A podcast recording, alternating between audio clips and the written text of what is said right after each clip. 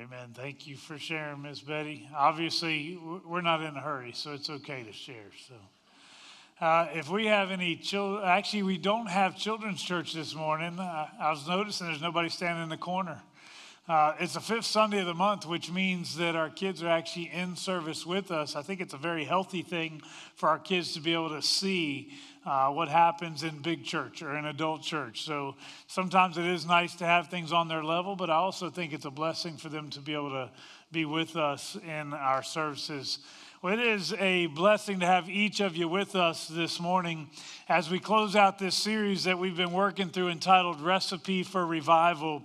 My hope is that this series has pushed you intellectually, but more than that, my prayer is that it will serve as a catalyst so that you will actively do whatever it takes to experience a genuine revival in your life. And I'm not just talking about some passing whim where you think to yourself, well, you know, revival, that, that would be kind of cool. Instead, I'm talking about where you seek that above everything else.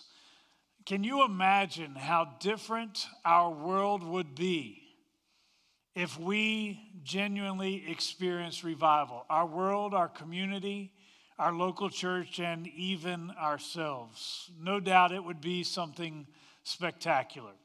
Well, today, as we look at revival, I want us to look back a little bit, to back up in the scriptures. I want us to read a short passage from 1 Samuel chapter 7.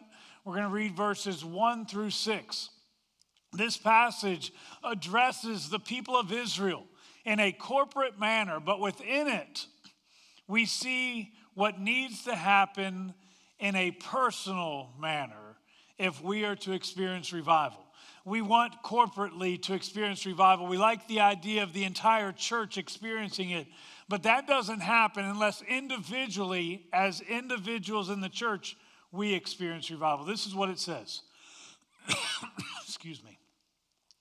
And the men of Kiriath Jearim came and took up the ark of the Lord and brought it to the house of Abinadab on the hill.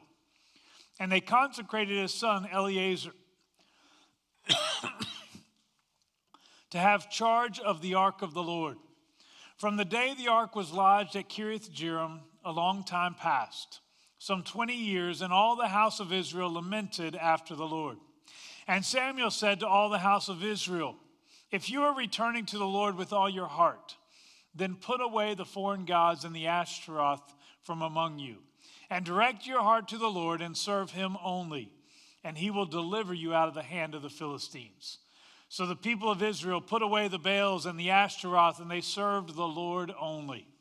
Then Samuel said, Gather all Israel at Mizpah, and I will pray to the Lord for you. So they gathered at Mizpah and drew water and poured it out before the Lord and fasted on that day and said there, We have sinned against the Lord. And Samuel judged the people of Israel at Mizpah.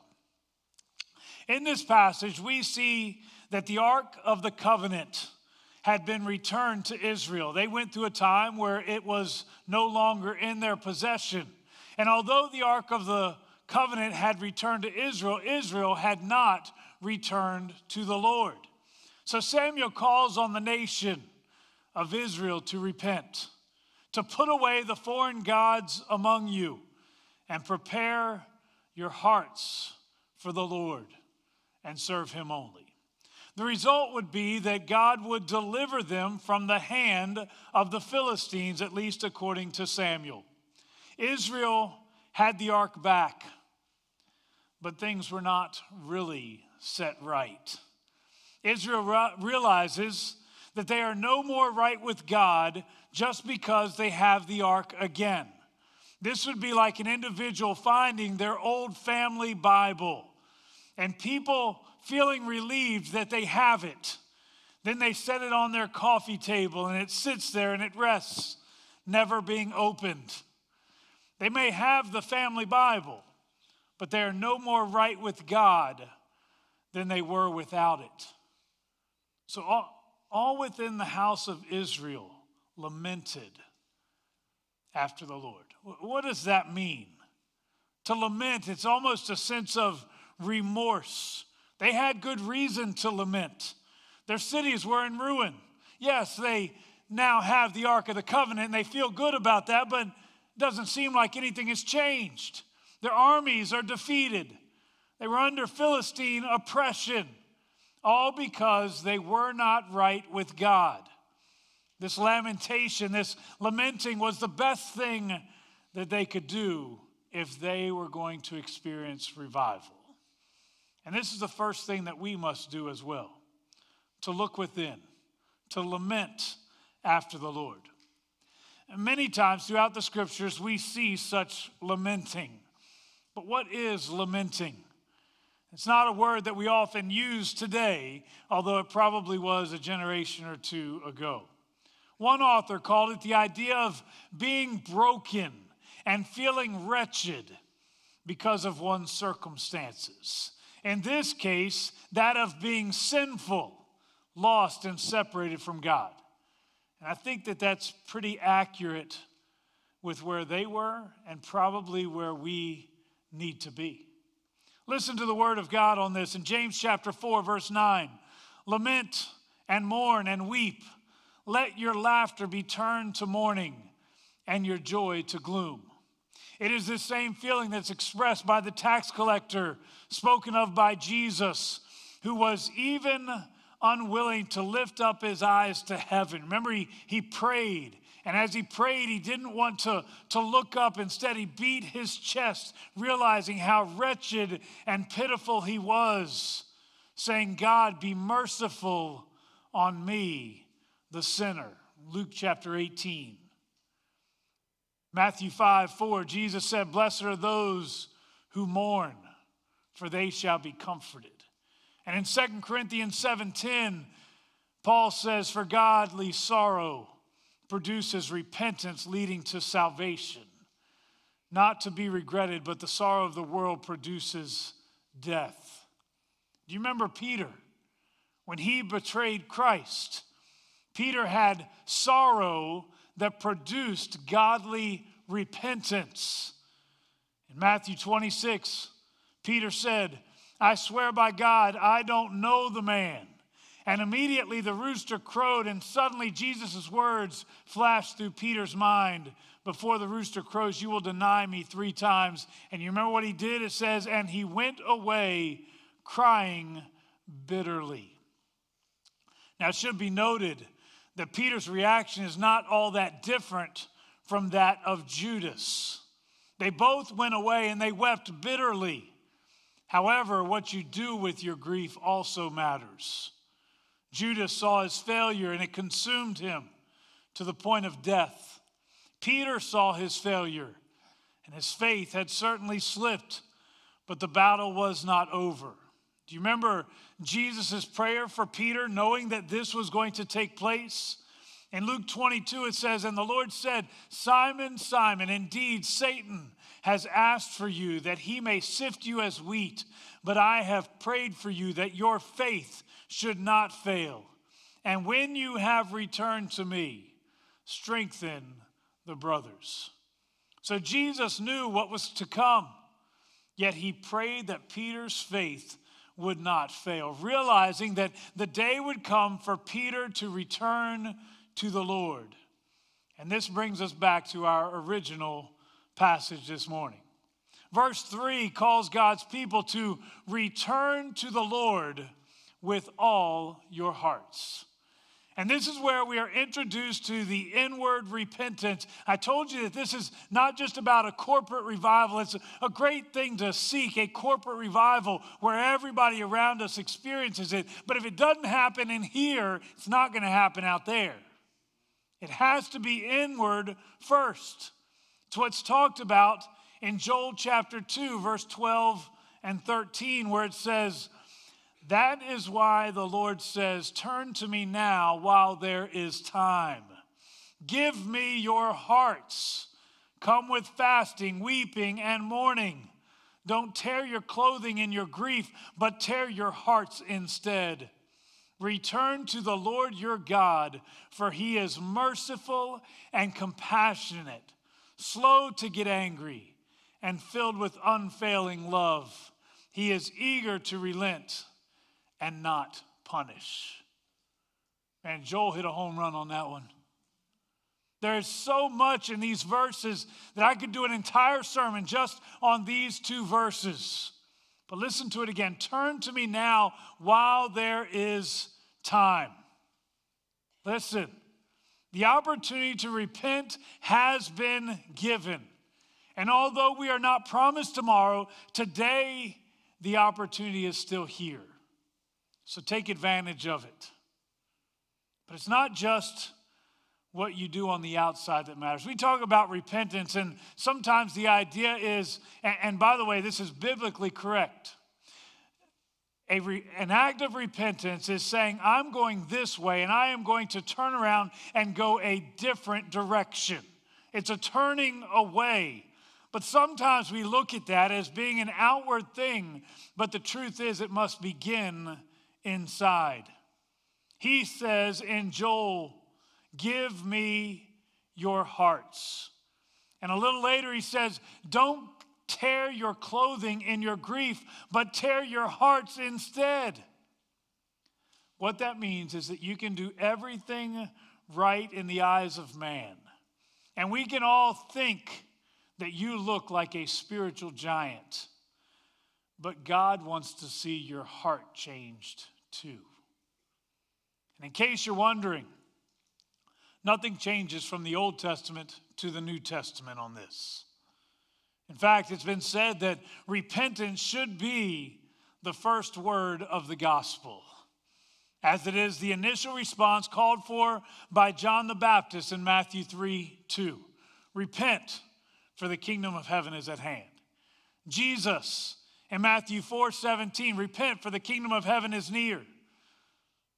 The 12 disciples in Mark chapter 6, verse 12. Jesus after his resurrection, Luke chapter 24, verse 47. Peter in Acts chapter 2, verse 38. Paul in Acts 26, 20. You get the point. The first word, the first call upon anyone is to repent. That involves the outward turning away, but it also involves us examining our own hearts and recognizing that change needs to take place inside as well. And maybe what this requires for us today is for us to take a little time of self examination. Not always an enjoyable thing to do, because what if I find something in me that's not very attractive? What if there's something in me that doesn't belong and God says, I need you to remove it? But Lamentations 3:40 says, "Let us examine and probe our ways and let us return to the Lord." And through Ezekiel, the Lord says of the genuinely re- repentant man, because he considers and turned away from all his transgressions which he had committed, he shall surely live, he shall not die. Paul admonishes the Galatians, each one must examine his own work. And to the Corinthians, test yourselves to see if you are in the faith. Examine yourselves. Or do you, do you not recognize this about yourselves? That Jesus Christ is in you, unless indeed you fail the test. But of course, just as revival has an internal component, there must also be an external component. And we see that it, we see that in our original passage today. In fact, verse 3 calls the people to action, saying, Put away the foreign gods among you. I want you to note that the internal had to happen first, yet the external confirms the internal transformation. James says, What does it profit, my brothers, if someone says he has faith but does not have works? Can faith save him? Faith by itself, if it does not have works, is dead. You believe that there is one God, you do well. Even the de- demons believe and they tremble. But do you want to know, O foolish man, that faith without works is dead? For as the body without the spirit is dead, so faith without works is dead also. The idea here is that if you experience a transformation of the heart, if your life is being changed on the inside, there should be a natural outward expression of that. I'm not the same person on the inside. Therefore, I will do things different on the outside because God is transforming who I am. It just makes sense that if it's happening in your heart, it will translate into your actions. And I love the fact that Samuel tells the people that they are to not only put away the foreign gods among them, but that they are to serve the Lord only. I think one of the greatest disservices that we have done to folks is when we merely tell them to run from sin. We should flee from sin, don't get me wrong, that's good advice. But sometimes we fail to give them something to run towards. The scripture calls us to flee from sin, but it also calls us to draw near to the Lord. It's not enough to say, okay, I'm not going to do it. Remember the, I think it was Nancy Reagan, just say no. It's a great idea. What are you going to say yes to? We need to be teaching people to draw near to the Lord. Just so we keep this in its proper context. It's likely that the Israelites didn't truly feel that they were rejecting the Lord in the first place. We've talked about it recently, but they probably felt that it was okay because they weren't replacing God, but rather they were just adding to God. They still had their temple and they still took time to worship the Lord, but they decided they would also worship Baal. And they would also worship with these Asherah poles. But God would never be okay with sharing his worship with others. Deuteronomy 6 4 says that the Lord your God, the Lord, he is one. In that, God is declaring that there is no room for another. And in Matthew 6 24, Jesus said, No one can serve two masters. For he either he will hate the one and love the other, or else he will be loyal to the one and despise the other. You cannot serve both God and mammon. Samuel was calling on Israel to turn their backs on these other gods and to serve him only. Know that those whom God has chosen to serve, know that those whom God has chosen to serve will always have a constant track record of having hearts devoted to Him. That means that there's no room for these other gods. Look at it scripturally. Nehemiah declared about Abraham, You found his heart faithful before you.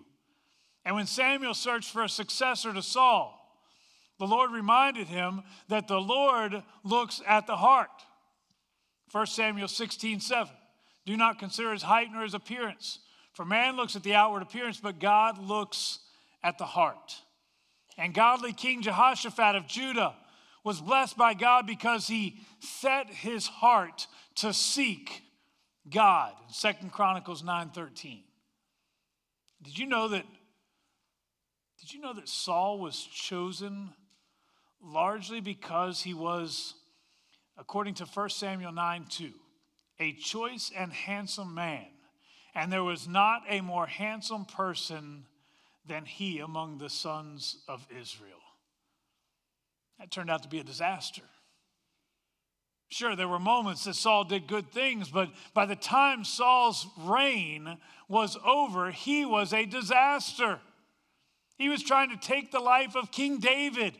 He was one who sought evil spirits to try to find out what was going to take place to replace Saul.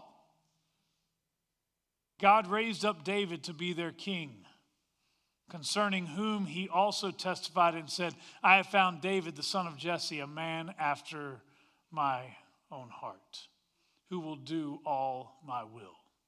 Do you recognize the change there? Saul was picked because he looked good. Saul was picked because everybody else thought, you know what, this guy fits the model of what we want for a king. David was chosen because he was a man after God's own heart, and God had a plan for him. And God used King Josiah to lead a spiritual revival because his heart was tender and he humbled himself before the Lord. And Ezra, according to Ezra 7:10, used by God, because he set his heart to study the law of the Lord and to practice it and to teach his statutes and ordinances in Israel. Of course, the reward for all this is God's blessing. And it doesn't mean that everything will be easy, but as the Israelites are being addressed by Samuel here, they know difficulty. They know what it is to suffer. They're suffering at the hands of the Philistines, and it's been going on for a while. But it does mean here, not that it will be easy, but whatever they face, God is going to be in their corner. As many of you know, my youngest son is playing football. I don't normally use my kids as illustrations, but this is a great illustration, so it's okay, and it fits very well. My son is playing football for the first time this year, and he does fairly well, especially considering the fact that he's never really played before. He's not the biggest kid on the team. In fact, I think Griffin's a little bit bigger than him on the team as well, but he is athletic. One night, a couple of weeks ago, he was asked to block the biggest kid on our team. And let's just be honest, the kid he's blocking is more than a handful. I watch him and I love to see him run over people and through people. And sometimes he'll grab them and just kind of toss them aside. Being one of the coaches on that team, I love to see that. But on this night, Michael shut him down. And after a while, this kid became frustrated with his inability to get by Michael. So he began playing dirty. He'd hit him after the play was over. He'd grab his face mask and try to throw him down. And I think the part that bothered Michael most, which is so humorous to me because he's so different from me, he's much more gentle and compassionate, and he takes things much more personal. I, I've told people before, I think when God gave out feelings, I was sick that day and I missed. Uh, it just seems like the compassion's not there. But for Michael, it, it was a big deal. The kids started calling him names. After one of the plays, Michael came over to me and he was a little bit upset. He told me what had happened, and I laughed. I told him that the proper response to that should have been I'm sorry that I've made you look bad all night on every play. I know that probably wasn't the best advice. Uh, it did make Michael laugh, and he got back over on the offensive line to get ready for the next play. Well, apparently, the kid who plays, actually, Griffin is on one side of, of Michael, but the kid on the other side is a kid named Caesar. And he had been unaware of what had been taking place. He just happened to be one of Michael's best friends from school because they've been growing up together now for years. And he was listening to our conversation. This kid is probably the second biggest kid on the team. The first biggest one is the one that Michael was going against. When they lined back up for the next play, Michael's classmate, Caesar, laid this other kid out. I'm sitting there thinking, yes. He then turned around, never said a word to Michael, patted him on the shoulder pads. Then they got back in line for the next play. As his dad, I was feeling pretty good at that moment. But then I also thought about how that mirrors what happens when we have God in our corner. Yes, we may get knocked down here and there, but God is fighting on our behalf and He will take care of us. You can trust that no matter what you face today, you're not in this alone. You have a God who's going to be there for you. He desires to take care of you. And according to what Samuel says here to the Israelites, repent, turn from your sin, that the Lord may bless you, that he will deliver you from the Philistines. Well, the last thing that I want to draw your attention to today is what happens in verses 5 and 6. It's where the personal and individual becomes corporate. Listen again to these two verses. Beginning in verse 5 Then Samuel said, Gather all Israel at Mizpah, and I will pray to the Lord for you. So they gathered at Mizpah and drew water and poured it out before the Lord and fasted on that day and said there, We have sinned against the Lord. And Samuel judged the people of Israel at Mizpah. Let me just point out when it says he judged the people of Israel, it doesn't mean looking at you and saying, You got sin in your life, I need you to fix it. You got a different sin in your life, I need you to fix That's not the kind of judgment that we're talking about. He's going to guide them. The Spirit of God is going to use him to lead the people of Israel for a time. In these verses, we see that the religious leader, Samuel, we see him gathering the people together and then praying for them. People often ask, what is the value of the church coming together as one? And there are many answers to this question. On the one hand, we experience great fellowship with one another. I love when the church can get together and just act like family. We also work best when we do it together, as opposed to each individual trying to do it on their own. Sometimes we're not as well gifted for that. God has made each of us in a very unique way, and the body of Christ works best when all the parts are working together. And of course, there is also an expectation of obedience. The book of Hebrews calls us to not forsake the gathering together of believers. There's an expectation that we will be the iron that sharpens iron, that we will encourage one another in our walks with Christ. But we also see something in this passage. There is a benefit to us having our spiritual leaders pray over us. I referenced a verse in James last week where he instructs us to call upon the elders of the church to pray for us that we may be healed. Well, here we have Samuel promising to pray over God's people, praying for God's blessing and his protection. And before you leave here today, I would be honored to be able to pray for you. But there's one thing, one other thing in these verses. Verse 6 reveals the prayer that they offered to the Lord. This is the lamenting, it's confession. You can't offer this prayer unless you've looked within your own heart and recognized what is present. This was their prayer. We have sinned against the Lord. Notice that there is no room for blaming somebody else. You don't hear anybody taking partial credit. Well, I, I know I shouldn't have done it, but I only did it because, and you can add whatever other phrase you have there. Instead, they are owning their sin. They did it. And while it impacted many people, the actual offense was against God. Likewise, all of us have sinned. All of us have opened up the door at various times for compromise to come into our lives. And what has happened is too many of us have become comfortable within our sin to where that is just normal and now we excuse it away. But the people of God prayed, Lord, I have sinned.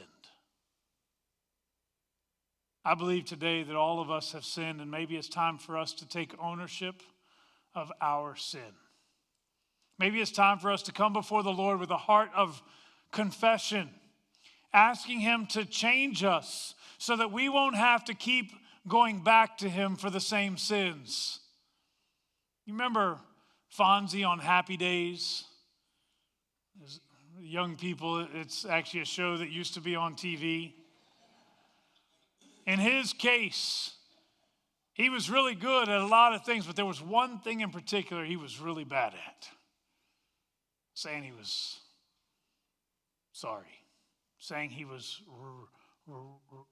he couldn't get the word wrong out. But confession is the only way to a free and joyful life. Proverbs 28 13 says, He who conceals his transgressions will not prosper, but he who confesses and forsakes them will find compassion. My guess is that some of us today need to take a moment and confess where we have allowed sin to exist. John Stott, theologian, said one of the surest antidotes to this process of moral hardening is the disciplined practice of uncovering our sins of thought and outlook, as well as word and deed, and the repentant forsaking of them. Let's uncover our sins before the Lord and allow Him to have His way in us. If you would, bow your heads with me. Father, as we come before you, well, we first ask that you would reveal within us where we have allowed sin to exist and remain. We know that it does not belong. Father, we have allowed compromise to take place. We're not pointing the finger at anyone else today. We're looking within our own heart.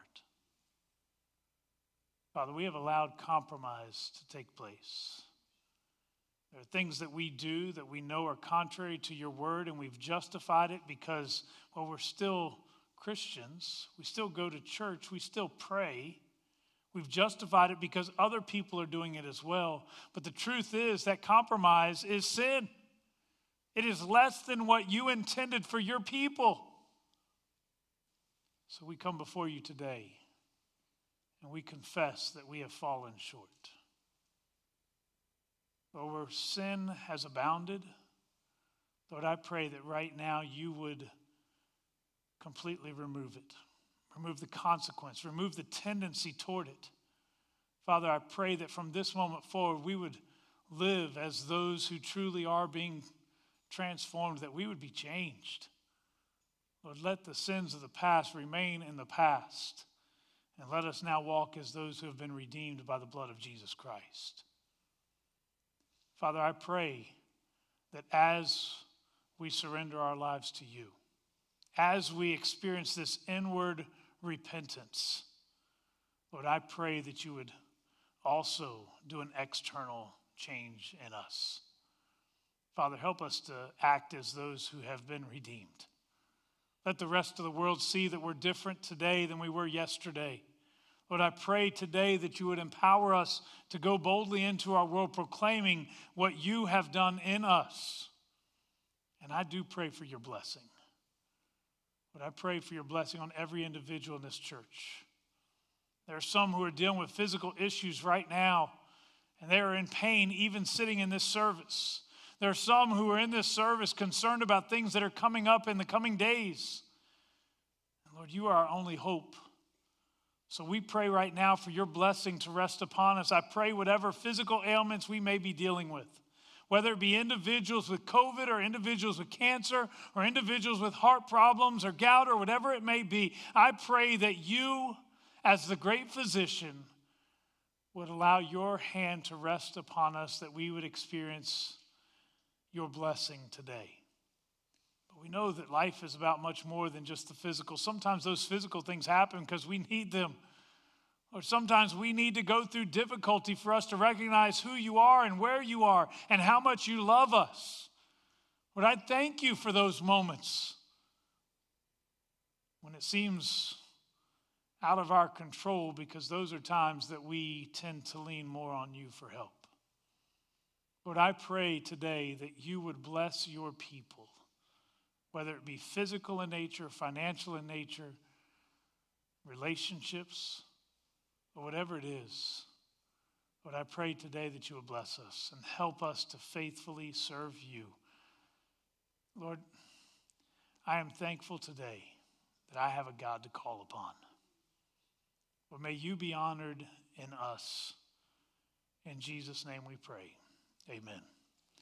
My hope and my prayer is that you will take the blessing of God. You know, the greatest blessing of God is not when He touches you physically, it's really cool when it happens. The greatest blessing of God is not when you look in your bank account and there's more money there than what you expected to be there. Again, it's great when it happens and we get excited about it. The greatest blessing of God is when He took away our sin and He gave us the hope and the promise of eternal life. Live like you've been blessed. I want you to know I'm going to pray for you even after we leave here. Not just today, but as your pastor, I pray for you all the time. Sometimes it is just good to know someone is praying for you. I want you to know today that I am praying for you. And I believe God is going to provide for every single need. You are a blessing to me. Thank you for being a part of our service. Next week, we'll start a new series, and hopefully, it will bless you as much as this one has blessed me.